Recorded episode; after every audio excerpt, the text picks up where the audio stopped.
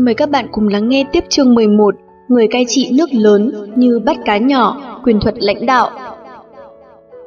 Đạo đối xử với cấp dưới, giáo dục là chính. Quyền thuật lãnh đạo của lão tử rất phù hợp với một câu tục ngữ, nhìn quân dễ có được, một tướng khó cầu thấy. Gia Cát Lượng là một nhà chính trị, một nhà quân sự, một nhà ngoại giao kiệt xuất trong thời đại phong kiến. Ông cho rằng suy vong và hưng thịnh thành công và thất bại của tập đoàn Thục Hán Lưu Bị là có trị quân nghiêm khắc hay không, mà trị quân điểm chủ yếu là giáo dục quản lý đối với các bộ tướng. Do đó, các nhà quản lý xí nghiệp cũng thế, đối với họ, công nhân viên chức không thể để họ buông lỏng trách nhiệm, mà người điều khiển, lãnh đạo, các nhà quản lý xí nghiệp là tin dùng người hiền lương, loại trừ người tham lam. Thần với hiền thần, xa lánh bọn tiểu nhân, Gia Cát Lượng cho rằng hiền lương thì không phải lo lắng gì. Cho nên khi đất nước gặp mối nguy nan mà không cẩn trị, dân mới an cư được. Nếu khi mất người hiền mà không nguy nan, được người hiền mà không yên thì không thể làm được việc gì. Trong xã hội không thiếu gì người chuộng hư danh, mượn danh hiệu của người khác, nhưng nhân cách thì xấu xa, làm những chuyện đáng buồn, là những người gây ra các nguyên nhân làm cho đất nước suy vong, làm những điều vô liêm sỉ cho sĩ phu, làm nhục đất nước. Từ cơ sở nhận thức trên, những nhà quản lý xí nghiệp lãnh đạo một nhà máy, một đơn vị kinh doanh phải có yêu cầu nghiêm khắc, quản lý mạnh dạn đối với cấp dưới, xem đó là bí quyết chân chính, yêu nhân tài, bảo vệ nhân tài không thể thiếu được. Người lãnh đạo phải theo dõi sát sao những hành vi tranh quyền đoạt lợi, một khi phát hiện được không kể địa vị cao hay thấp, nhất định phải chỉ trích nghiêm khắc. Dù ai phạm lỗi, cũng phải nhất loạt chiếu luật nghiêm trị, không được tha thứ. Đối với những người có cá tính đặc biệt, cá nhân, ganh ghét người tài, tuy không xử sự quá khắt khe, cũng phải nhẫn nại thuyết phục, chờ đợi thời gian có thể đổi mới. Đối với người chưa tin phục, phải có thái độ thành khẩn nhưng kiên quyết giáo dục, làm thế nào để phát huy tốt tác dụng của cấp dưới. Quan điểm của những nhà lãnh đạo ngày xưa là những người lãnh đạo anh minh nên tín nhiệm cấp dưới của mình, hoàn toàn giao công quyền cho họ, họ có thể chủ động làm việc để tạo thành một ý tưởng. Không có trời trên, không có đất ở dưới, không có kẻ địch ở đằng trước, không có ông chủ ở đằng sau, ta hoàn toàn tự chủ. Như thế, đó là sự suy nghĩ của người có trí tuệ, là đấu tranh của những người dũng cảm, có thể chiến thắng với bên ngoài, thành công với bên trong, dương cao tên tuổi với hậu thế, phúc lộc mới chuyển cho con cháu. Ngược lại, nếu như người lãnh đạo không tín nhiệm cấp dưới, như thế sẽ xuất hiện một cục diện đáng lo, thường lại để cho cấp trung gian thao túng, trừng phạt cũng không phải là do chủ tướng, ai mà chẳng muốn hiến thân cho ông chủ, hiến thân cho người lãnh đạo, nếu họ không được thỏa mãn ý tưởng này thì sản xuất lộ ngay thái độ không đồng ý, trách cứ mạnh mẽ người lãnh đạo, từ đó mất đi thời cơ để chiến thắng đối thủ. Về phương diện dùng người tồn tại một số di cảm cho người đời sau sẽ tồn tại những lời phán xét chua cay. Nước mà trong quá thì không có cá, người mà xét nét quá, chặt chẽ thì không có tay chân. Những nhà lãnh đạo có mưu lược không cần mình đứng ra trực tiếp tham gia vào công việc từ nhỏ đến lớn, chỉ cần cấp dưới và những người tay chân thân tín thực thi chủ trương ý định của mình thì sự việc diễn biến quá đẹp. Có những nhà lãnh đạo dùng người vẫn quá chặt chẽ, xử sự đối đãi quá nghiêm, yêu cầu mọi người phải có được năng lực như thế, khiến cấp dưới này và tay chân bị áp chế, bức xúc, có khi hỏng việc. Cho nên, không nên quá cầu toàn trách bị, lúc nào cũng cực đoan. Dù thế nào đi nữa, thì cũng phải kết hợp nhiều mặt. Tài về nhận thức, tài dùng người, tài bảo vệ, tài lượng định, sau cùng là tài tin người. Đây là những tố chất của những người đã từng trải, cay, đắng, ngọt bùi và không những trên lý luận có thể khái quát được tinh tế đến như thế. Trong thực tiễn tương đối, chú ý lời nói phải đi đôi với việc làm, phải có sự nhất trí hoàn toàn. Cho nên, phương pháp tư tưởng và đặc điểm dùng người của các nhà lãnh đạo phải học tập rút kinh nghiệm của người xưa và thời đại bây giờ mới ứng chiến được với các đối thủ trên thương trường. Đặc điểm dùng người tài Dùng người tài có nhiều biện pháp, chẳng có một nhà lãnh đạo nào sử dụng người tài mà dập khuôn một hình mẫu nào. Lẽ thứ nhất, tính cách của nhà lãnh đạo chẳng ai giống ai. Lẽ thứ hai, tính cách chẳng người có tài nào giống người có tài. Hơn nữa, môi trường và hoàn cảnh của mỗi xí nghiệp, mỗi đơn vị khác nhau, nhất là tùy từng thời điểm, nên sử dụng phương pháp nào đạt kết quả nhất.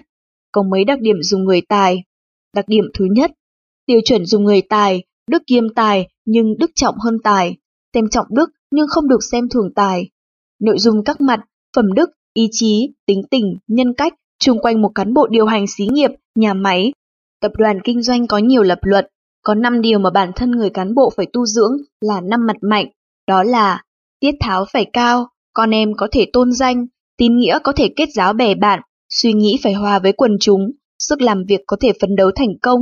Nói rộng ra là một cán bộ, là người biểu hiện được tài năng, phong cách trong sáng, đàng hoàng, có khí thế khích lệ xã hội, hiếu thuận với cha mẹ, anh em thương yêu nhau, có thanh danh tốt đẹp, giữ chữ tín, có lễ nghĩa, giao thiệp rộng rãi với bạn bè, mưu lược cao sâu, có đầu óc đại lượng khoan dung đối với người. Thể cường tráng, cần cù, xây dựng sự nghiệp. Đối với ý chí của cán bộ lãnh đạo, phải nhận trách nhiệm đối phó với nguy hiểm lớn, không được thế mình mạnh mà hiếu thắng, không lấy thế khi người được ăn sủng, không vênh váo lấy đó làm mừng, thấy lợi không tham, thấy gái đẹp không dâm loạn, luôn có lòng vì sự nghiệp chung.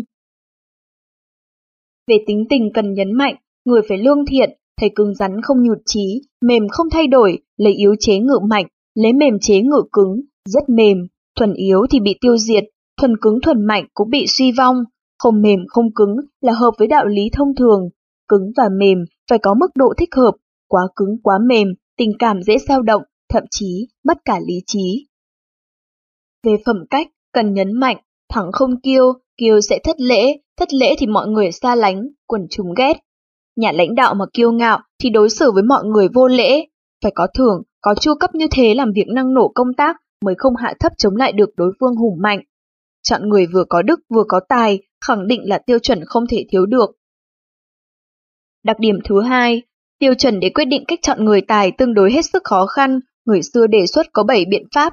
1. Lấy lời bàn phải trái đối với con người đó mà quan sát để xem người đó có trí, kiên định và chủ quan hay không.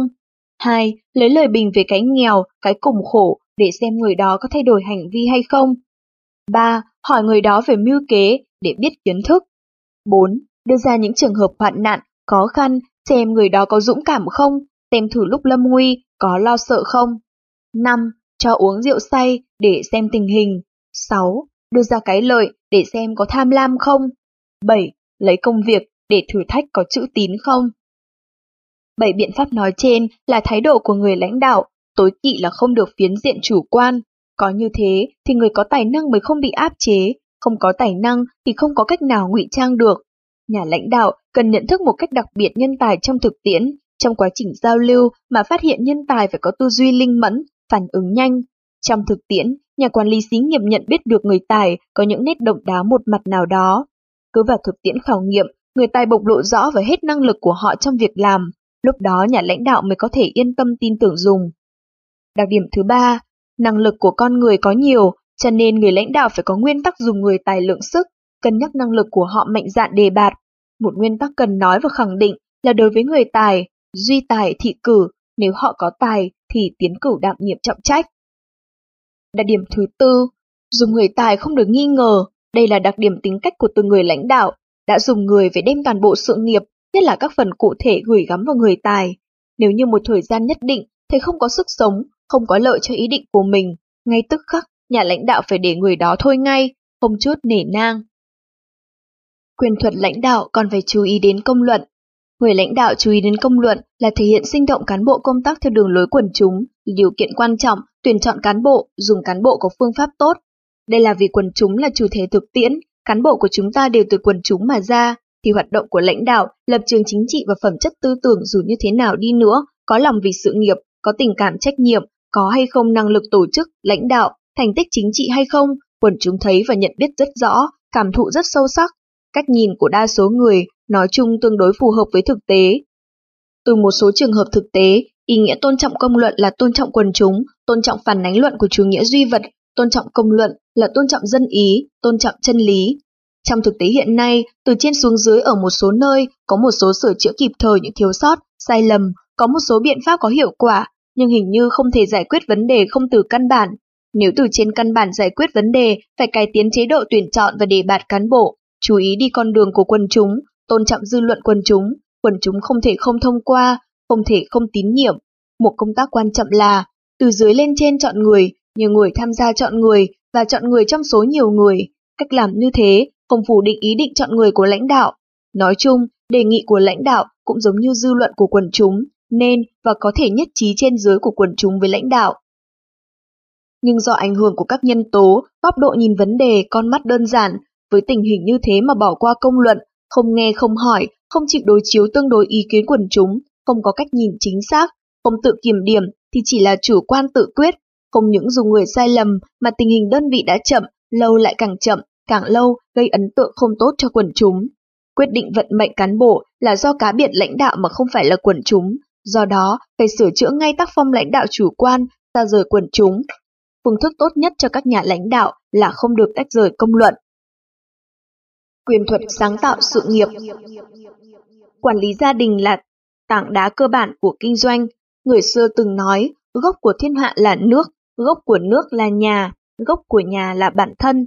Cho nên trong một xã hội có tổ chức, gia đình là một chủ thể, mở rộng ra là xã hội, phải xem trọng quan hệ giao lưu gia đình, cần nhấn mạnh hòa thuận trong gia đình.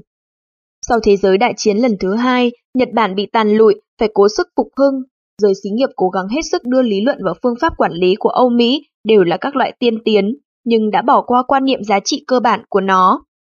Mọi người đều biết, chủ nghĩa cá nhân và chủ nghĩa tự do là cơ sở lý luận quản lý xí nghiệp của Âu Mỹ. Lý luận này tất nhiên phát sinh xung đột với văn hóa truyền thống Nhật Bản.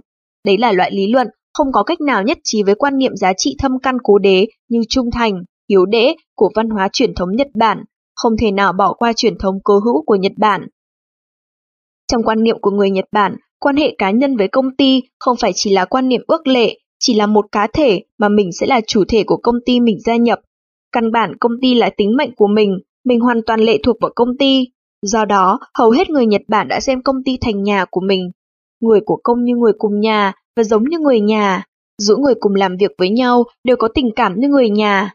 Công ty là một đại gia đình, công ty bảo vệ công nhân viên chức, phụ trách chăm sóc gia đình đều thuộc về họ. Công ty chính là đại gia đình của công nhân viên chức, mà công nhân viên cũng sẽ vì những việc gì xảy ra của công ty tận tâm tận lực làm việc hết lòng cho công ty. Loại ý thức tập đoàn này vốn là truyền thống văn hóa của người phương Đông và đến nay vẫn phát huy được tác dụng tích cực. Đây chính là một sự tình người có ý thức phải suy nghĩ sâu kỹ. Nguyên tắc hình thành tập đoàn không đòi hỏi có quan hệ máu mủ mà yêu cầu phải có chức năng chỉnh thể đầy đủ để phụ trách. Một khi vào tập đoàn của hệ thống chức năng, vận mệnh của mình phải kết hợp với chức năng tập đoàn. Đây là cơ sở của chế độ suốt đời phải làm, cũng là cơ sở một tập đoàn thành viên có thể tận lực trung thành, phụ trách đến cuối cùng. Một nhà quản lý xí nghiệp Nhật Bản nói, làm chủ xí nghiệp giống như ông bố, tổ chức lao động giống như bà mẹ, cán bộ lãnh đạo trung cấp trong công ty giống như anh em thân thuộc, tất cả những người lao động đều là con cái của ông chủ xí nghiệp. Chiều cố tất cả sinh hoạt của mỗi nhân viên, làm việc trong xí nghiệp là trách nhiệm của xí nghiệp. Các nhà quản lý xí nghiệp không thể trốn tránh trách nhiệm này. Quản lý gia đình có một số nguyên tắc. Đối với người già, phải kính yêu hòa thuận, từ quan điểm văn hóa của loài người mà nói, đây là biểu hiện tự nhiên tình cảm của loài người, nó còn là quan niệm đạo đức trong xã hội loài người, nó giống như loại tư tưởng quản lý gia đình. Nó là một loại giá trị quan gia đình mang màu sắc phương Đông, người già được phụng dưỡng, ngày nay vẫn thế. Quản lý gia đình không phải là quản lý một thế giới khép kín và bình thản, thành viên của gia đình nhất định sẽ liên hệ và bảo vệ xã hội, cũng phải bảo vệ qua lại với bạn bè. Đạo ứng xử đối với bạn bè là phải rộng rãi, đầu óc phải quan tâm nghĩ về người, có thể thận trọng giải quyết mọi việc, có thể tin tưởng bạn bè. Đây có thể nói là nguyên tắc ngoại giao để quản lý gia đình. Vì thực hiện quản lý gia đình phải dựa vào phép tắc tự nhiên khác để tiến hành. Trong quá trình quản lý này phải giao nhau thay thế giữa cũ và mới, giữa người và mình. Quản lý gia đình tốt, hiệu quả không chỉ hạn chế làm cho nội bộ gia đình hài hòa đoàn kết, nó còn có thể gián tiếp hoặc trực tiếp ảnh hưởng đến láng giềng xung quanh, thậm chí đến cả xã hội, nước nhà. Quản lý gia đình tốt có thể sinh ra tuần hoàn tốt, nó còn có thể đem đến cho xã hội, gia đình và cá nhân kết quả có lợi. Từ quan điểm gia đình và cá nhân mà nhìn là chủ nghĩa lợi kỷ tiến bộ, do đó từ ý nghĩa khác mà nói từ quản lý gia đình có thể về một quản lý xí nghiệp phát hiện được giá trị mới. Gia đình vốn là cơ sở quan trọng cuộc sống tình cảm của mọi người, nhưng trong gia đình hiện đại như ở Nhật Bản đã bị nhiễm lối sống phương Tây, dần dần sản sinh hiện tượng yếu mềm. Những người sống qua nhiều thế hệ như gia đình phương Đông cho là gia đình tan vỡ. Hiện nay tình trạng ly hôn ngày càng tăng đã đem lại nhiều vấn đề xã hội cho nhiều gia đình. Lấy ví dụ như ở Nhật Bản, căn cứ vào con số thống kê phát triển của dân số, thì năm 1982 có đến 18.000 vụ ly hôn với dân số có hơn 100 triệu nhân khẩu, tỷ lệ 0,5% gần đạt như mức ở Pháp, Cộng hòa Liên bang Đức. Tỷ lệ ly hôn ở Nhật Bản tương đối cao, nhiều gia đình là chỉ có mẹ con và chỉ có bố con. Một gia đình như thế có hại cho tâm hồn của trẻ thơ. Còn có rất nhiều cặp vợ chồng, bên ngoài vẫn duy trì quan hệ gia đình, người ngoài nhìn vào chẳng có vấn đề gì, nhưng trên thực tế, hai vợ chồng đã ly thân, Hiện nay rất ít thấy những cặp vợ chồng đồng lòng đồng đức, cùng sướng cùng vui, mà giữa hai vợ chồng không có mục tiêu chung, hai bên xem như chỉ có gia đình của mình. Chồng đến cơ quan làm việc, vợ bận hoạt động xã giao, chồng sau khi đi làm về, không về thẳng nhà, lao vào các cuộc vui chơi. Người Nhật Bản khi chưa đến 50 tuổi đã có cuộc sống bắt đầu cô đơn, trên 65 tuổi đã có cuộc sống của người già. Trẻ con nếu có thể sống chung với ông bà, người già sẽ vì thế mà thỏa mãn. Đối với trẻ con mà nói, đây là cơ hội để các cháu bồi dưỡng đạo lý làm người. Đồng thời, các em cũng có thể học tập các người già, trí tuệ đối nhân xử thế về cuộc sống của con người. Thông tin Thông tin trong cuộc chiến thương mại cũng là một công cụ không thể thiếu được. Các đơn vị sự nghiệp có thể đối phó với tình hình biến đổi nhanh chóng, nếu không có thông tin thì không thể làm được. Trong khoa học kỹ thuật máy tính kiểu mới, công ty IBM không phải là người đi tiên phong, nhưng nó đã dựa vào khả năng thông tin có hiệu quả, nhanh chóng điều chỉnh phát triển các sản phẩm mới, phức tạp làm cho sản phẩm có thể tốt hơn so với người cạnh tranh tiêu thụ nhanh, thiết kế tốt, phục vụ tốt. Ví dụ máy tính nhãn hiệu quả táo, xây dựng thị trường máy tính cá nhân, sau khi thống lĩnh khoa học kỹ thuật 5 năm, IBM mới mạnh bước vào thị trường.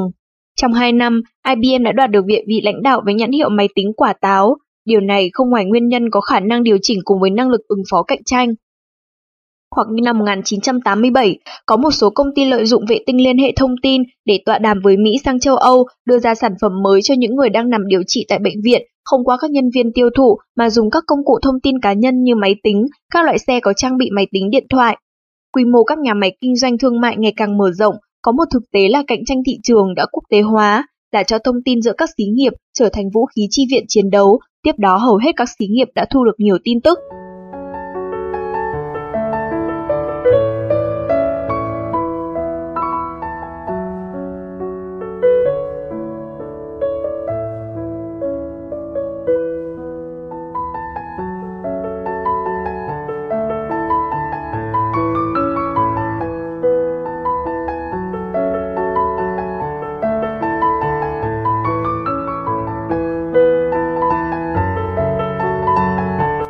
Hậu cần, nhiều nhà quân sự nói, không có hậu cần, không có đội quân hùng mạnh, bách thắng được.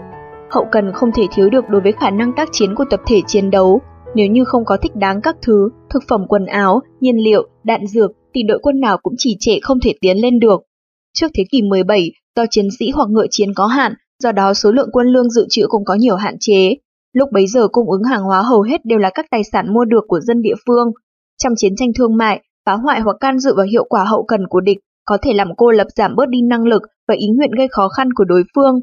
Đối với xí nghiệp hậu cần cũng rất quan trọng, nếu không có sự chi viện của nguyên liệu, năng lượng sản xuất, phối hợp tiêu thụ, bất cứ xí nghiệp nào cũng chẳng có cách nào cạnh tranh trên kết quả thị trường.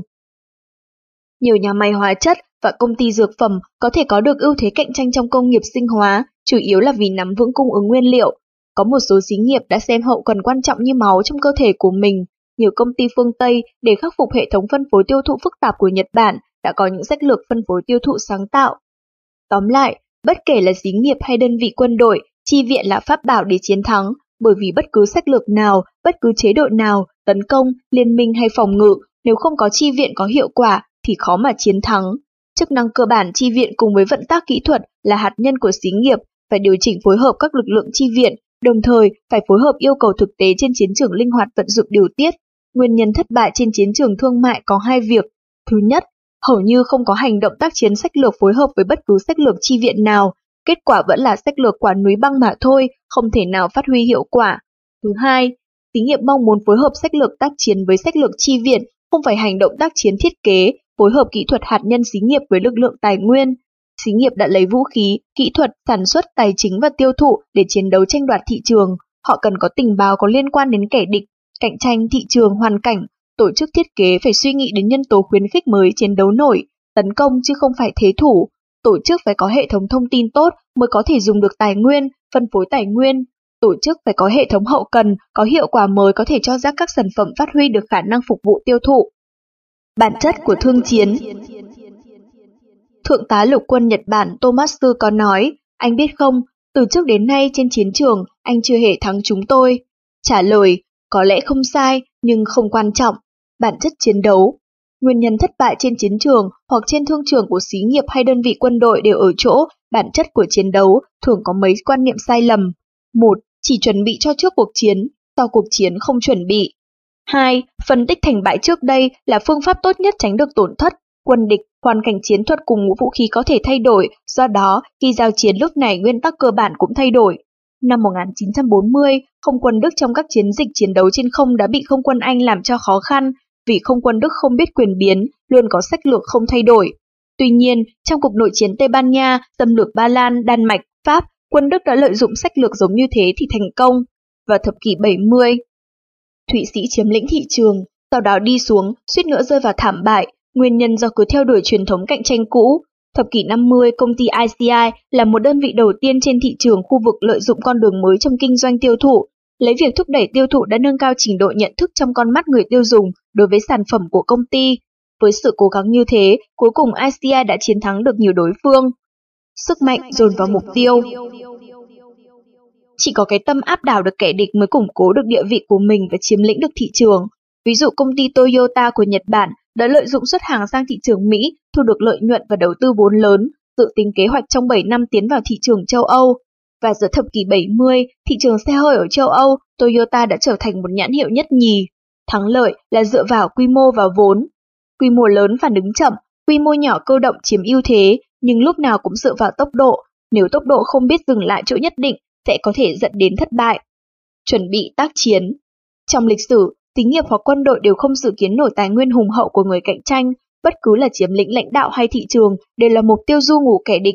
Do đó, phải đề cao cảnh giác mới có thể tránh được tấn công của đối phương.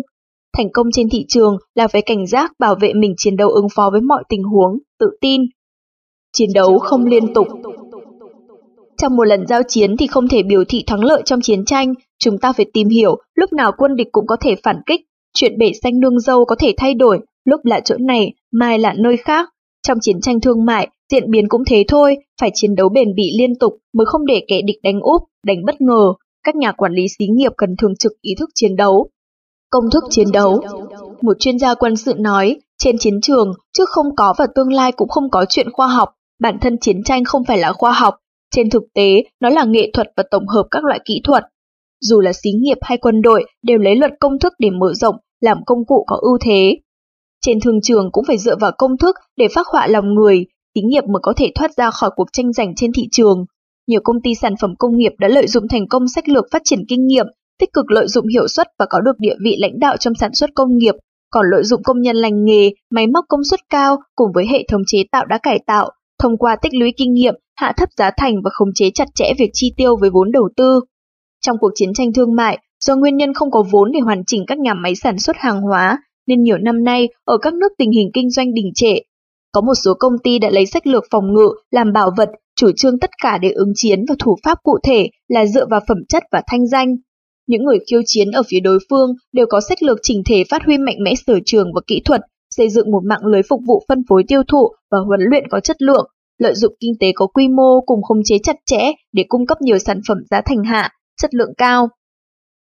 Thêm vào đó, tình hình chi viện vốn liếng hùng hậu làm cho hoạt động kinh doanh phục vụ người tiêu dùng ngày càng tiến triển nên có thể chiếm được thị trường. Công thức không thể vận dụng thích đáng chức năng cơ bản và kỹ thuật nghề nghiệp mà chỉ là hạt nhân của xí nghiệp. Tất cả đây là chức năng chủ yếu. Kỹ thuật sử dụng cho xưởng, sản phẩm và phục vụ, nhà máy và khách hàng, nhân lực và nguồn vốn. Xí nghiệp chỉ có lực lượng chiến đấu tương đối, kỹ thuật chủ yếu của xí nghiệp được cụ thể ở phương án, sách lược chỉnh thể. Quyền thuật thương chiến lão tử, phòng ngự. Sách lược phòng ngự là hành động tác chiến để kháng tiến công, làm cho kẻ xâm lược nhụt chí, để rồi người phòng ngự nắm quyền chủ động phản công. Dù là ở chiến tranh hay trên thương trường, đơn vị quân đội hay đơn vị kinh doanh đều có 6 loại tác chiến phòng ngự. 1. Địa điểm phòng ngự, giá thành, tiêu thụ, tài nguyên, quyền sở hữu và con đường có thể tung sản phẩm ra ngoài thị trường. 2. Động cơ phòng ngự. 3. Đầu tiên là khống chế người khác, có vốn kỹ thuật, thị trường tài vụ, khách hàng, tiêu thụ, phân phối, chính trị. 4. Định vị cánh bên, định vị thị trường, định vị tài nguyên. 5. Phản kích, phản kích sản phẩm, tiêu thụ, sản xuất, tài vụ liên minh, hai mặt. 6. Rút lui theo sách lược, thất bại của sản phẩm, rút lui có tính xã hội, rút lui kỹ thuật, rút lui chính trị. 1.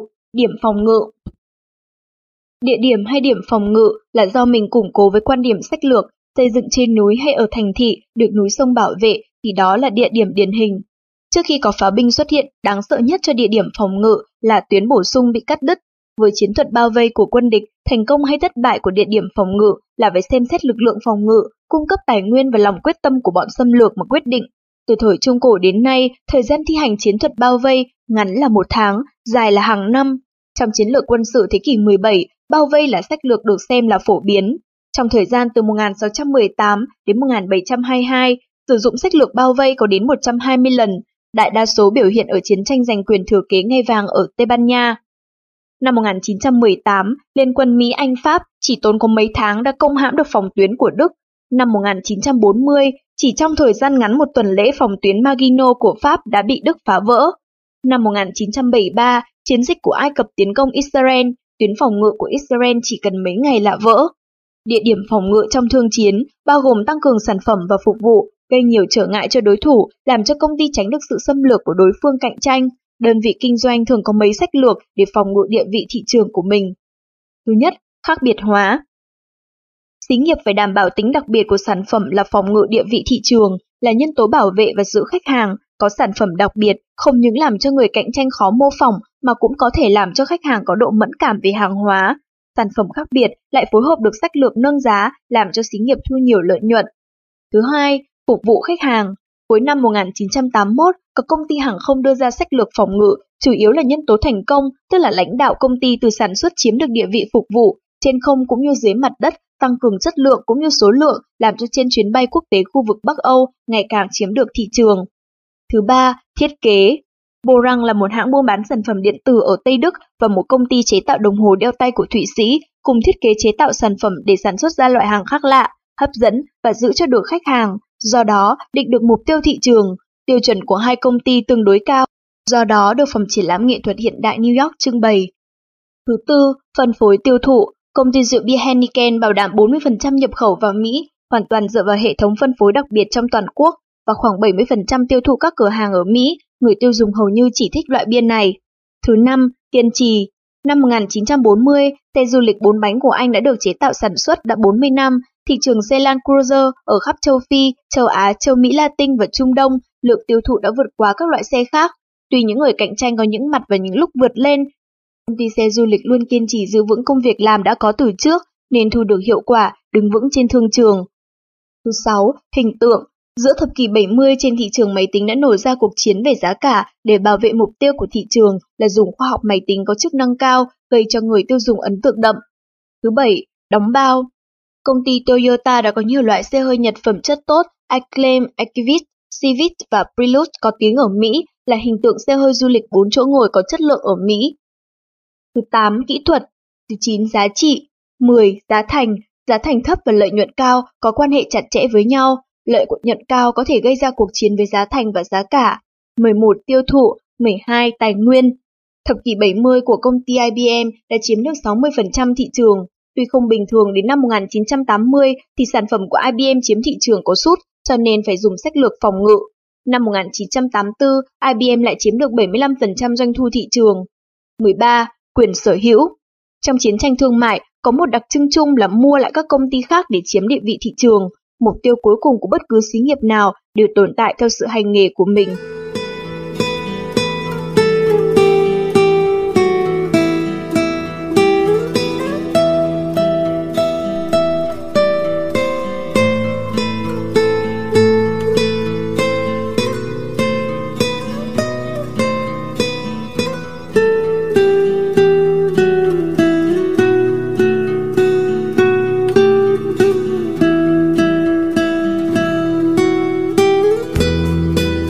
Phòng ngự, cơ động Phòng ngự cơ động là sách lược phản ứng linh hoạt trước tấn công của đối phương, đi trước một bước kẻ địch. Trong chiến đấu quân sự, chiến thuật và vũ khí đều là phòng ngự cơ động, sau đó phòng ngự cơ động đúng mức có thể hành động tác chiến được. Năm 1200 đến năm 1000 trước công nguyên, hình thái tác chiến đều là phương thức tiến công của kỵ binh. Loại phương thức tác chiến có tính cơ động này luôn luôn được duy trì cho đến thế kỷ 19. Chiến tranh Pháp phổ 1870 đến 1871 Quân phổ lợi dụng vận chuyển quân nhu cung ứng cho mặt trận làm chấn động, gây ảnh hưởng cho quân phổ có thế mạnh. Trong chiến tranh thương mại, hành động phòng ngự cơ động cũng giống như hành động quân sự, vì mục đích của nó vẫn là điều binh khiển tướng, khiêu chiến làm nhụt nhuệ khí của đối phương. Biện pháp phòng ngự cơ động ở thương nghiệp bao gồm sách lược cải tiến sản phẩm cùng với biện pháp thay đổi thời gian theo chu kỳ sống của sản phẩm để có những biện pháp phản ứng thích đáng. Công ty Gillette vì có sách lược phòng ngự cơ động mới có thể đưa ra thị trường những hộp lưỡi dao cạo dâu sắc thu được 450 triệu đô ở Mỹ. Duy trì được 60% thị trường đồng thời có sức cạnh tranh với các công ty sản xuất lưỡi dao cạo khác và cũng chẳng sản xuất nổi các loại lưỡi dao cạo giống như Gillette. Sách lược của Gillette là chờ cho đến lúc người cạnh tranh cứ sản xuất theo truyền thống, đột nhiên đưa ra loại lưỡi dao cạo mới. Đối với nhiều xí nghiệp sản phẩm có kế hoạch đã thay thế quan niệm bởi vì họ cho rằng sản phẩm mới sẽ xâm chiếm lượng sản phẩm tiêu thụ hiện có. Điểm mấu chốt để thực thi sách lược phòng ngự cơ động là để cho người cạnh tranh đứng yên, sau đó mới tấn công, diệt đối phương. Đi trước một bước Đi trước một bước có thể nói là sách lược phòng ngự, như thế phải nắm được thực lực của địch, về tâm lý đánh vào tinh thần nhệ khí của địch. Với tinh thần đề phòng của địch, có thể trong thời gian ngắn khó tấn công được. Vụ Cảng Trân Châu năm 1941 là một ví dụ đi trước người một bước, gần đây nhất là vụ Israel tấn công Liban. Trong chiến tranh thương mại, hình thức đi trước một bước có nhiều loại mục đích, thường là bảo đảm tình trạng hiện có. Tài nguyên, mạnh dạn đầu tư nguyên liệu cung ứng, bảo đảm giá cả có lợi nhất. Kỹ thuật, đầu tư kỹ thuật là để hạ giá thành sản xuất, nâng cao phẩm chất của sản phẩm. Thị trường, hàng hóa phải thu hút được khách hàng chiếm lĩnh được thị trường. Tài chính, mạnh dạn đầu tư vốn để có lợi nhuận cao. Khách hàng, thu hút khách hàng bằng sản phẩm mới đẹp, có chất lượng. Xác định cánh bên. Một nhà kinh doanh nói, chúng ta phải công kích cánh bên của địch. Trong chiến tranh thương mại, sách lược xác định cánh bên để hỗ trợ cho nhau, xác định sản phẩm hoặc phục vụ trên thị trường định vị tài nguyên thì chẳng sợ gì người cạnh tranh xâm phạm. Có hai thứ định vị.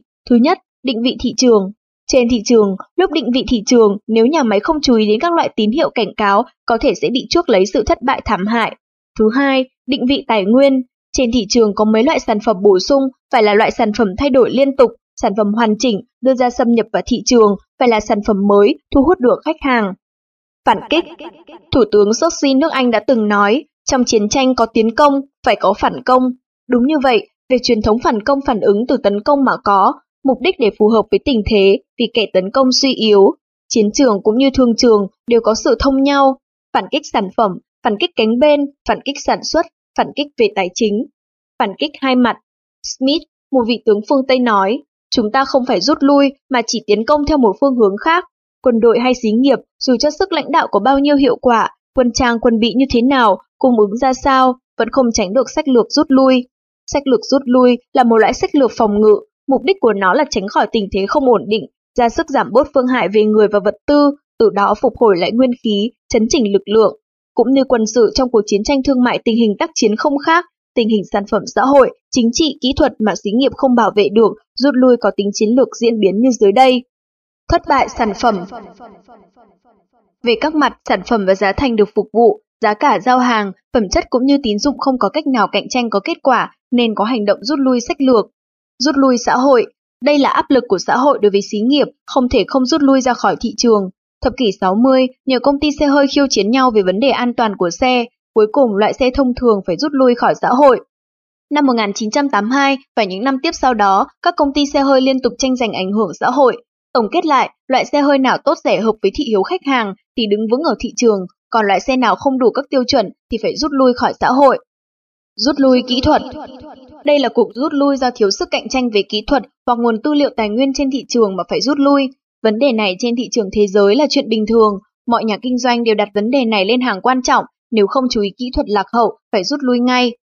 Rút lui chính trị Điều này là xí nghiệp trực tiếp hoặc gián tiếp chịu áp lực chính trị, từ đó rút lui trên thị trường. Ở bất cứ tình hình nào, xí nghiệp nên tùy lúc mà rút lui. Lúc tình hình của xí nghiệp bị đe dọa, tình hình cạnh tranh và bản chất thị trường thay đổi, xí nghiệp nên nhanh chóng rút lui. Ví dụ, năm 1940, lực lượng quân Đức đốt phá chiến lũy Maginot của Pháp. Năm 1967, Israel tấn công chớp nhoáng Ai Cập. Sudan và Libya mà chẳng gặp bất cứ trở ngại nào, và giống như thế năm 1987, công ty IBM đường đường đi vào nghề máy tính cá nhân mà chưa gặp trở ngại nào. Tùy tình hình cạnh tranh, đặc tính thị trường, kỹ thuật tiêu thụ đều bất lợi cho IBM. Trong cuộc chiến phòng ngự có hai vấn đề quan trọng là sức phòng ngự và giá trị đơn vị. Thứ nhất, biện pháp phòng ngự có phải là biện pháp phòng ngự có thực lực không? Phải đủ mạnh để chống đỡ được mọi mũi nhọn. Thứ hai, phải suy nghĩ xem phòng ngự có bảo vệ địa vị của mình không? Không thể phủ nhận, trong hoàn cảnh xí nghiệp luôn thay đổi, kế hoạch phòng ngự được kiện toàn không thể thiếu được. Bất cứ đối với xí nghiệp hay quân đội thì câu nói giữ thành không về đều có thể dùng được. Không may là xí nghiệp muốn tiến công, muốn uy hiếp đối phương phải có biện pháp phản công thì có lúc sách lực rút lui mới là thượng sách. Khống chế Binh pháp tôn tử có nói, kẻ thiện chiến không đánh mà khuất phục được quân lính của người khác. Carter vị đại tướng Anh nói, mục đích của chiến lược là phải tận lực giảm bớt khả năng đề kháng. Chỉ có xung đột quân sự mới có quan niệm khống chế. Khống chế là một loại chiến lược xung đột trực tiếp, trừng phạt kẻ đối địch để thuyết phục người cạnh tranh. Nhân số của sách lược khống chế Trên thương trường, sách lược khống chế có hiệu quả phải có mấy nguyên tố sau. một Tín dụng. Mỗi công ty đều rất rõ mình phải biểu thị như thế nào trước kẻ cạnh tranh, để đạt được mục tiêu duy trì địa vị không tiếc bất cứ sự hy sinh nào, cũng như phải trả cái giá lớn. Đối với người cạnh tranh mà nói, tự nhiên có tác dụng cảnh giác, nhưng nếu người cạnh tranh không thể trừng phạt được, công ty khó thể phát huy được tác dụng. Trong thập kỷ 70, công ty Frankfurt đã cảnh cáo công ty máy bay Anh đã đưa ra loại máy bay con hổ cạnh tranh với máy bay F-28 của Frankfurt. Công ty này chứng minh loại F-28 giá thành rẻ hơn F-27, thế rồi hai bên trực tiếp cạnh tranh lẫn nhau, cuối cùng sử dụng tín dụng công ty máy bay của Anh đã thắng. 2. Năng lực Ngoài ý nguyện phấn đấu ra, công ty cần phải có biện pháp và nguồn vốn để thực thi. 3. Lưu thông Công ty phải biểu thị rõ ràng với người cạnh tranh để người cạnh tranh có thể hiểu rõ công ty có ý đồ đạt được mục tiêu, duy trì địa vị, đồng thời khiến cho người cạnh tranh nắm được hai bên kết hợp với nhau sẽ có ích lợi, tình hình không thể nào tổn thất được. Tính hợp lý Một công ty bất cứ tự ý mà làm, tối kỵ là người cạnh tranh đã phản ứng về mặt tình cảm, Do đó, xí nghiệp nào cố sức thuyết phục người cạnh tranh có tính hợp lý khách quan. Lý tính là điều quan trọng của sách lược khống chế có hiệu quả. Đương nhiên, chân thực là từ người cạnh tranh, phải lấy lý tính để làm việc. Khống chế tiêu thụ, tiêu thụ, đặc quyền, phục vụ, phẩm chất và định giá, khống chế sản xuất, năng lượng, lợi dụng thiết bị, tài vụ, giá thành kinh tế, kỹ thuật, sáng tạo thông tin, khống chế quản lý, điều chỉnh mức độ giá mua, liên minh phân phối tiêu thụ. 1. Đi sâu vào cụ thể khống chế tiêu thụ, có phân phối tiêu thụ, đặc quyền, phục vụ, phẩm chất, định giá. 2. Khống chế sản xuất có, năng suất sản xuất, lợi dụng. 3. Khống chế tài vụ, giá thành, kinh tế. 4. Khống chế kỹ thuật, sáng tạo, thông tin. 5. Khống chế quản lý, kết hợp hoàn chỉnh mọi mức độ, mua vào, liên minh. Nhà máy kinh doanh nếu khống chế có hiệu quả người cạnh tranh bột phát, phải có phong cách báo cho người kinh doanh biết rõ, nếu có ý phá hoại thị trường, hậu quả sẽ chịu mất mát, đồng thời công ty của mình cũng có ý nguyện và năng lực hành động. Nếu xí nghiệp không có chuẩn bị phấn đấu nỗ lực, thế thì khó uy hiếp người cạnh tranh.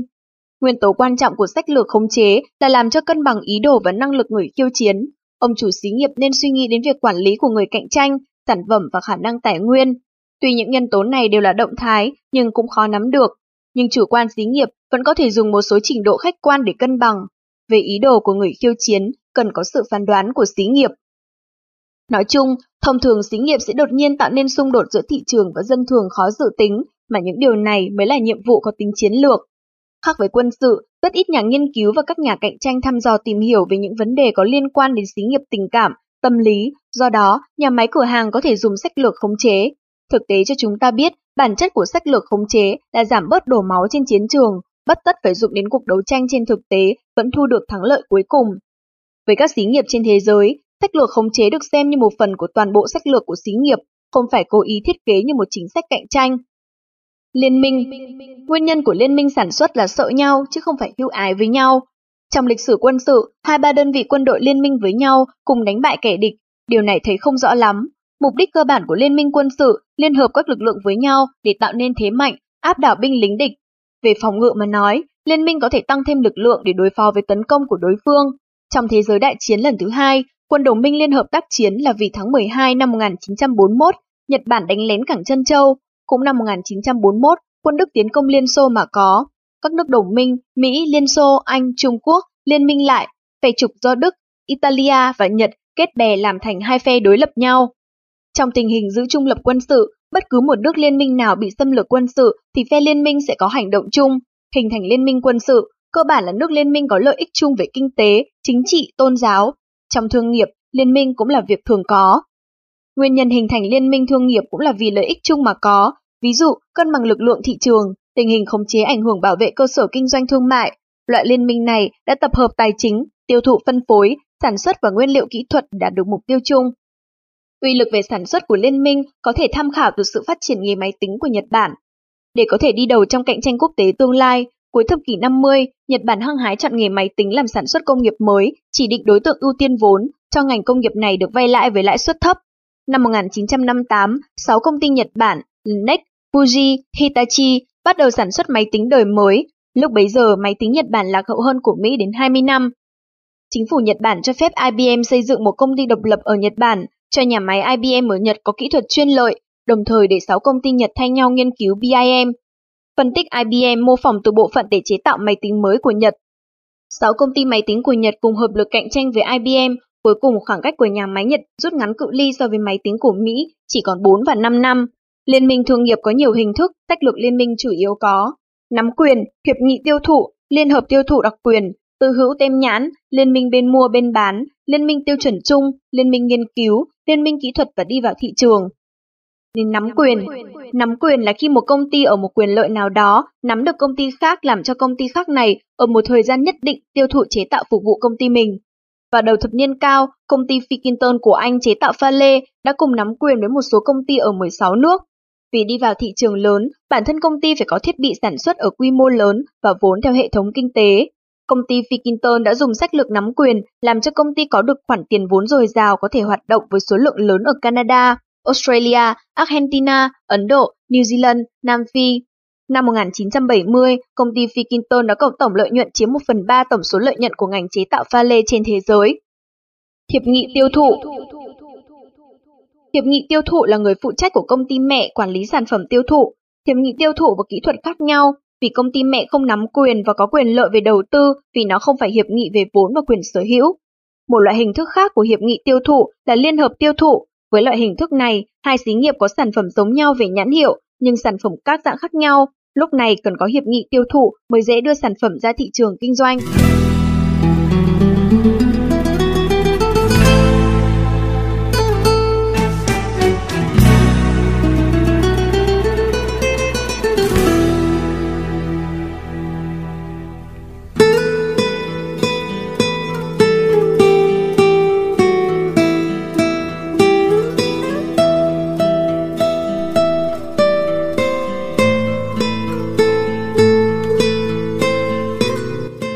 Hiệp đầu tư Thường liên hiệp đầu tư có liên quan đến vấn đề pháp luật chung của công ty, liên hợp đầu tư có liên quan đến hoạt động các mặt nghiên cứu và phát triển. Sau khi nghiên cứu có một số kết quả, mỗi thành viên đều có thể độc lập tự do hoạt động kinh doanh tiêu thụ. Liên hợp đầu tư ổn định nhất, thành công nhất như công ty hàng không Đan Mạch trong thời kỳ đại chiến thế giới thứ hai. Đây là công ty liên doanh hợp đầu tư giữa công ty ở ba nước Đan Mạch, Na Uy và Thụy Điển. Năm 1946, họ tổ chức thành liên minh quốc tế, Công ty hàng không mới này bắt đầu đi vào kinh doanh từ năm 1948, có địa vị tương đối trên thị trường hàng không dân dụng thế giới. Đặc quyền Đặc quyền bao gồm tự chi viện, nhãn hiệu, kỹ thuật, chuyên lợi và quản lý. Người có đặc quyền chi tiền sử dụng lợi nhuận, tiêu dùng. Liên minh bằng đầu tư Đây là sản phẩm được chế tạo sản xuất để kinh doanh vừa là tiêu thụ hàng hóa của công ty. Gần đây, Nhật Bản, Hàn Quốc và Đài Loan có nhiều xí nghiệp kinh doanh buôn bán, đều đưa hàng sang bán ở châu Âu, Mỹ đủ các loại, TV, xe hơi, ghi âm đều là hàng hóa tư nhân có nhãn hiệu kinh doanh. Liên minh bên mua bên bán Bên mua bên bán có thể thành công được là ở sự hợp tác tham gia của cả hai bên quyết định phương thức liên minh này, thấy rõ từ quy hoạch ở quy mô lớn, trong đó có một số nhân tố quan trọng như giá thành, bao bì và kinh tiêu, các nhân tố này ảnh hưởng rất lớn. Liên minh hai bên bán và mua đã đề cập đến kỹ thuật, bao bì và hạ giá thành. Năm 1981, Cục Quản lý Thuốc và Thực phẩm của Mỹ sau khi cho phép bao bì chân không được sử dụng, nhiều công ty nước ngọt như Coca-Cola bắt đầu vận chuyển vào thị trường bao bì chân không để kinh doanh. Liên minh vốn Liên minh có thể xây dựng trên cơ sở liên minh lượng vốn, giá thành cao cạnh tranh làm cho bất cứ công ty nào cũng đều không gánh chịu nổi để chế tạo và tiêu thụ, hạ giá thành và như thế có khả năng liên minh vốn. Ví dụ điển hình về vấn đề này thường thấy ở mặt kế hoạch xây dựng công cộng như đường xá cầu cống đê điều, liên hiệp được hình thành gần nhất có mục đích ứng phó với nguy hiểm cùng quy hoạch có giá thành cao. Liên minh tiêu chuẩn chung Liên minh có thể xây dựng trên cơ sở tiêu chuẩn chung. Cuối thập kỷ 70, ngành chế tạo máy tính châu Âu muốn thực hiện sách lược liên minh phá nát hiện trạng thị trường máy tính loại lớn, độc chiếm châu Âu của tập đoàn tài chính IBM và Nhật Bản. Ngành chế tạo máy tính châu Âu muốn xây dựng tiêu chuẩn chung về hệ thống xử lý thông tin toàn châu Âu để đạt được quy mô kinh tế, độc hưởng của tập đoàn xí nghiệp IBM và Nhật Bản. Việc làm này khiến IBM đã có một loạt tiêu chuẩn phải thay đổi hệ thống máy tính, bị thị trường châu Âu hất ra ngoài. Liên minh nghiên cứu Mục đích hình thành liên minh nghiên cứu là tập kết các loại nguyên liệu cùng cung cấp vốn cần thiết về nghiên cứu kỹ thuật sáng tạo mới, một dẫn chứng thực tế. Công ty MITI của Nhật Bản điều chỉnh kế hoạch Jupiter phát triển lâu dài quy hoạch khoa học máy tính cao cấp, bao gồm kỹ thuật bán dẫn và công nhân tri thức, mục đích để tấn công cánh bên nghề máy tính của Mỹ. 18 nhà máy kinh doanh chế tạo các nhà máy bán dẫn của Mỹ như RCA, Motorola cùng tiến hành chung kế hoạch hợp tác nghiên cứu phi lợi nhuận. Kế hoạch này có tên gọi là MCC, chủ yếu là tập kết các loại nguyên liệu chia vốn thành nhiều thời gian nghiên cứu. Đối tượng nghiên cứu gồm cơ cấu phần mềm cùng với 5 đời máy tính, kết quả nghiên cứu là đơn vị chủ trì và chuyên lợi sử dụng trong 3 năm. Liên minh kỹ thuật và đi vào thị trường Hình thức liên minh kỹ thuật đi vào thị trường mấy năm gần đây đã phát triển mạnh. Về mặt kỹ thuật, có nhà máy kinh doanh Nhật Bản không ngừng bỏ sức lực tiếp cận kỹ thuật mới của phương Tây. Mặt khác, các công ty phương Tây cũng muốn tiếp cận kỹ thuật chế tạo giá thành hạ của Nhật Bản. Khi đi vào thị trường, các hình thức liên minh của các công ty phương Tây và Nhật Bản đều đi vào thị trường Nhật Bản khống chế chặt chẽ. Một số nhà máy kinh doanh Nhật Bản về mặt kỹ thuật, chế tạo, kinh tiêu, tiêu thị đều có quy mô liên minh muôn màu muôn vẻ, đều thể hiện ra thị trường. Tóm lại, lợi dụng lẫn nhau, đi tìm lợi ích chung là đề tài quan trọng của liên minh thương nghiệp. Nguyên tố chủ yếu hình thành liên minh thương nghiệp có hiệu quả là các bạn bè kinh doanh thương nghiệp phải bảo đảm năng lực dựa lẫn vào nhau và như thế mới có sức mạnh. Ở thương nghiệp, sách lược liên minh dùng để bảo đảm thế lực trên thị trường, khống chế phạm vi ảnh hưởng bảo vệ lợi ích kinh doanh. Đối với các nhà kinh doanh thương nghiệp, công nghiệp truyền thống như xã hội, nông cơ, gang thép, tàu bè, mục đích tìm liên minh là sử dụng thích hợp năng lượng sản xuất thặng dư. Đối với nhà máy kinh doanh, sản xuất công nghiệp kỹ thuật cao, mục đích tìm liên minh ở đột phá thị trường mới. Trên thương trường, nhiều khuyết điểm về sách lược liên minh, ví dụ khó khăn của chuyển giao kinh nghiệm kỹ thuật, trách nhiệm chế ngự lẫn nhau không thông suốt, khiến quyết sách đều có thể trở ngại, nghiêm trọng về vạn tác cấu thành. Bất kể là trên thương trường hay chiến trường, trong kế hoạch tác chiến hiện đại, lý do của sách lược liên minh trên cơ bản là giống nhau. Ứng phó với xung đột chiến trường và thị trường là vấn đề giá thành cứ tăng, phải có con đường bố trí cung ứng nguyên liệu, tất cả đều đòi hỏi sách lược biện minh có hiệu quả mới có thể sống còn và phát triển. Thời gian liên minh thương nghiệp không nên kéo dài quá vì nó hình thành là để giải quyết vấn đề đặc biệt hoặc sau khi tình hình đã thay đổi, lợi ích chung của liên minh rất khó tiếp tục duy trì. Chi viện chiến đấu có 5 yếu tố chi viện chiến đấu chủ yếu. 1. Vũ khí thương chiến, kỹ thuật, tài chính, sản xuất, tiêu thụ. 2. Tình báo thương chiến, cạnh tranh, thị trường, hoàn cảnh. 3. Tổ chức và lãnh đạo thương chiến. 4. Thông tin. 5. Hậu cần, nguyên liệu sản xuất, phân phối, tiêu thụ, chi viện sản xuất.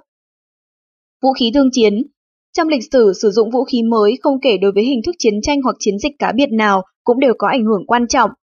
Một vũ khí chiến thuật Trong cuộc chiến tranh 100 năm giữa Anh và Pháp, người Anh đã dùng một loại cung dài do Uýt sư chế tác, tạo ra lực lượng mới uy hiếp trên chiến trường đánh cho người Pháp tan tác. Trong các chiến dịch của người Anh năm 1346 và 1415, việc sử dụng cung dài giúp chiến thắng chủ yếu. 2. Vũ khí chiến lược Vũ khí chiến lược phát triển từ năm 1836 về sau, từ năm 1861 đến 1865, trong cuộc nội chiến của Mỹ, chiến hạm mới được phát triển. Trong hai cuộc chiến tranh thế giới, vũ khí chiến lược do quân Đức sử dụng giết một lúc chết hàng nghìn người. Năm 1917 đến 1942, 1943, loại chiến hạm chữ V hầu như cắt đứt việc cung ứng lương thực thực phẩm và nguyên liệu của Anh, khiến Anh điêu đứng. Tuy trong thời kỳ đại chiến thế giới lần thứ nhất, quan niệm về máy bay chiến đấu hãng còn mờ nhạt, nhưng vũ khí chiến lược đã trở thành sách lược của tiến công và phòng ngự được sử dụng rộng rãi, giá trị của vũ khí có tính thời gian. Vũ khí cùng với quân trang, quân bị trong chiến tranh, thương mại cũng không thể thiếu phương pháp bảo vệ thương nghiệp, có bốn vũ khí chủ yếu để sử dụng, đó là kỹ thuật, sản xuất, tài chính và phân phối tiêu thụ. Vũ khí kỹ thuật có thể dùng để sáng tạo thương trường, phát triển sản phẩm có tính cạnh tranh, cung cấp những lợi ích ưu việt và khác lạ cho khách hàng, tạo thành ưu thế sản xuất. Một thị trường mới do yêu cầu của người tiêu dùng, hai sản phẩm thay thế, sản phẩm phải có đột phá kỹ thuật, ba lợi ích khách hàng, thỏa mãn được nhu cầu và thị hiếu của khách hàng, bốn ưu thế sản xuất, dùng kỹ thuật mới đưa ưu thế sản xuất. năm Vũ khí sản xuất, thường dùng làm đối kháng với người cạnh tranh về phẩm chất số lượng và giá thành, vũ khí phẩm chất, vũ khí số lượng, vũ khí giá thành, vũ khí tài chính. Trong vận dụng chiến thuật, vũ khí tài chính thường nhà máy kinh doanh thương mại có thể có ưu thế trong một thời kỳ ngắn, trong vận dụng chiến lược, nhà máy thương nghiệp thường lấy sức cạnh tranh lâu dài để làm suy yếu người cạnh tranh đối lập. Vũ khí chiến thuật, nhà máy kinh doanh thương mại thường tiến hành chiến tranh tác chiến ở các mặt, giá cả, tiêu thụ và tín dụng, mua một cho một, chiết khấu, thưởng, miễn phí một số mặt hàng, giảm giá, biếu tặng. Xí nghiệp viễn thông châu Âu đã lấy điều kiện tín dụng thả nổi làm vũ khí vận dụng chiến thuật tài vụ, để tiện thỏa mãn lòng mong muốn mua hàng của người tiêu dùng để cung cấp tin báo vui ở các cửa hàng. Đối với sản xuất công nghiệp lành nghề phải giữ giá thành cố định như hàng không, khách sạn, TV, vận tải thủy, nghề chế tạo phim, băng nhựa, mỗi thay đổi 1% tiêu thụ sẽ tạo thành thân thắng lợi nhuận đến triệu đô. Sản phẩm ngoài mức tiêu thụ và cung ứng hoặc giá thành phục vụ phải đảm bảo tương đối thấp, do đó khả năng tài chính được dùng làm vũ khí chiến thuật, chiến tranh xâm nhập tiêu thụ chi viện thời gian ngắn, có lợi cho việc chiếm hữu thị trường có hiệu quả. Vũ khí chiến lược Sách lược tiêu thụ của bút nguyên tử BIC là hạ giá thành, dùng hết ném đi. Nhiều năm nay, BIC đã đầu tư nhiều về mặt tiêu thụ, khiến thiệt hại đến vốn. Sau khi có sách lược tài chính, nó có thể lấy ưu thế về số lượng để xâm nhập thị trường thu được lợi nhuận cho tương lai. Vũ khí tiêu thụ Vũ khí tiêu thụ là thứ vũ khí vận dụng cả chiến thuật lẫn chiến lược thường dùng để tăng thêm cơ hội vận dụng vũ khí tài chính cùng kỹ thuật sản xuất. Vũ khí chiến thuật Sách lược làm khác sản phẩm là vũ khí tiêu thụ được sử dụng có tính chiến thuật. Ngay từ lúc đầu mà dùng sức mạnh sẽ không tiện, Công ty hàng không Singapore do nguyên liệu có hạn nên khi đứng trước sự tiến công mạnh của các nhà cạnh tranh quốc tế, thực khó trụ nổi. Do hàng không của Singapore là một thành viên của Italia, cho nên phải có giá vé đã được lấy sẵn với người cạnh tranh. Sau khi công ty hàng không Singapore quyết định rút lui ra khỏi Italia, nó có thể phục vụ ưu việt khác thường, làm vũ khí chiến thuật, lấy sách lược làm khác sản phẩm đi để chiếm hữu thị trường có hiệu quả. Đối với bất cứ khách du lịch nào hãng hàng không Singapore đều được phục vụ tốt chu đáo, đối với khách đi máy bay bình thường đều đưa đến nhiều thức ăn chất uống đủ loại ngon lành. Thành công vận dụng chiến thuật hàng không Singapore khiến người cạnh tranh không nhìn sau lưng. Trong tác nghiệp sớm nhất vẫn luôn gặp phải tình hình cung không đáp ứng được cầu.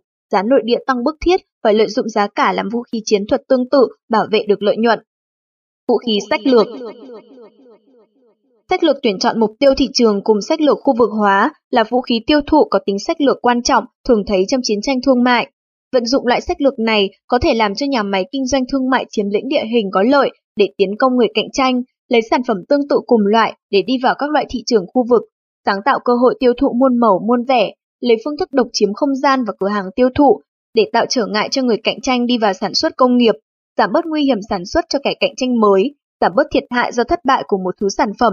Tiếp tục sách lược nhãn hàng khu vực thường được dùng làm công cụ để chiếm lĩnh thị trường, từ năm 1956 đến nay, công ty Gillette đã dùng sách lược khu vực hóa. Năm 1965, 1969 và một số năm sau, công ty Gillette tiếp tục sách lược vũ khí nên thu được 11% của thị trường. Năm 1976, Gillette đã chiếm hữu thị trường do đó tăng lên được 17%. ưu thế về tài chính có thể mất đi nhanh chóng. Trong tái chiến của chiến tranh thương mại, vũ khí là pháp bảo dẫn đến chiến thắng.